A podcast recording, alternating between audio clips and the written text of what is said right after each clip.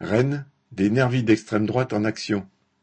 Mercredi 23 février à Rennes, alors qu'ils faisaient campagne pour Nathalie Arthaud aux portes d'un lycée, trois de nos camarades ont été agressés par des nervis extérieurs au lycée, qui se sont revendiqués de Zemmour. L'un d'entre eux est d'abord venu chercher un tract, puis il a rejoint deux complices sortis d'une voiture. Arborant des croix de Lorraine sur leurs masques, ils ont déclaré qu'ils ne voulaient pas de Nathalie Arthaud ici, qu'ils étaient pour purifier la France, et puis ont arraché leur tract à deux militants. Un de nos camarades, après avoir reçu un violent coup de poing, s'est retrouvé à l'hôpital avec une pommette fracturée. Des lycéens ont prévenu les secours et, révoltés par l'agression, ils ont témoigné leur solidarité. Le même jour, d'autres militants ont d'ailleurs été attaqués lors d'une réunion antifasciste qui se tenait à l'université.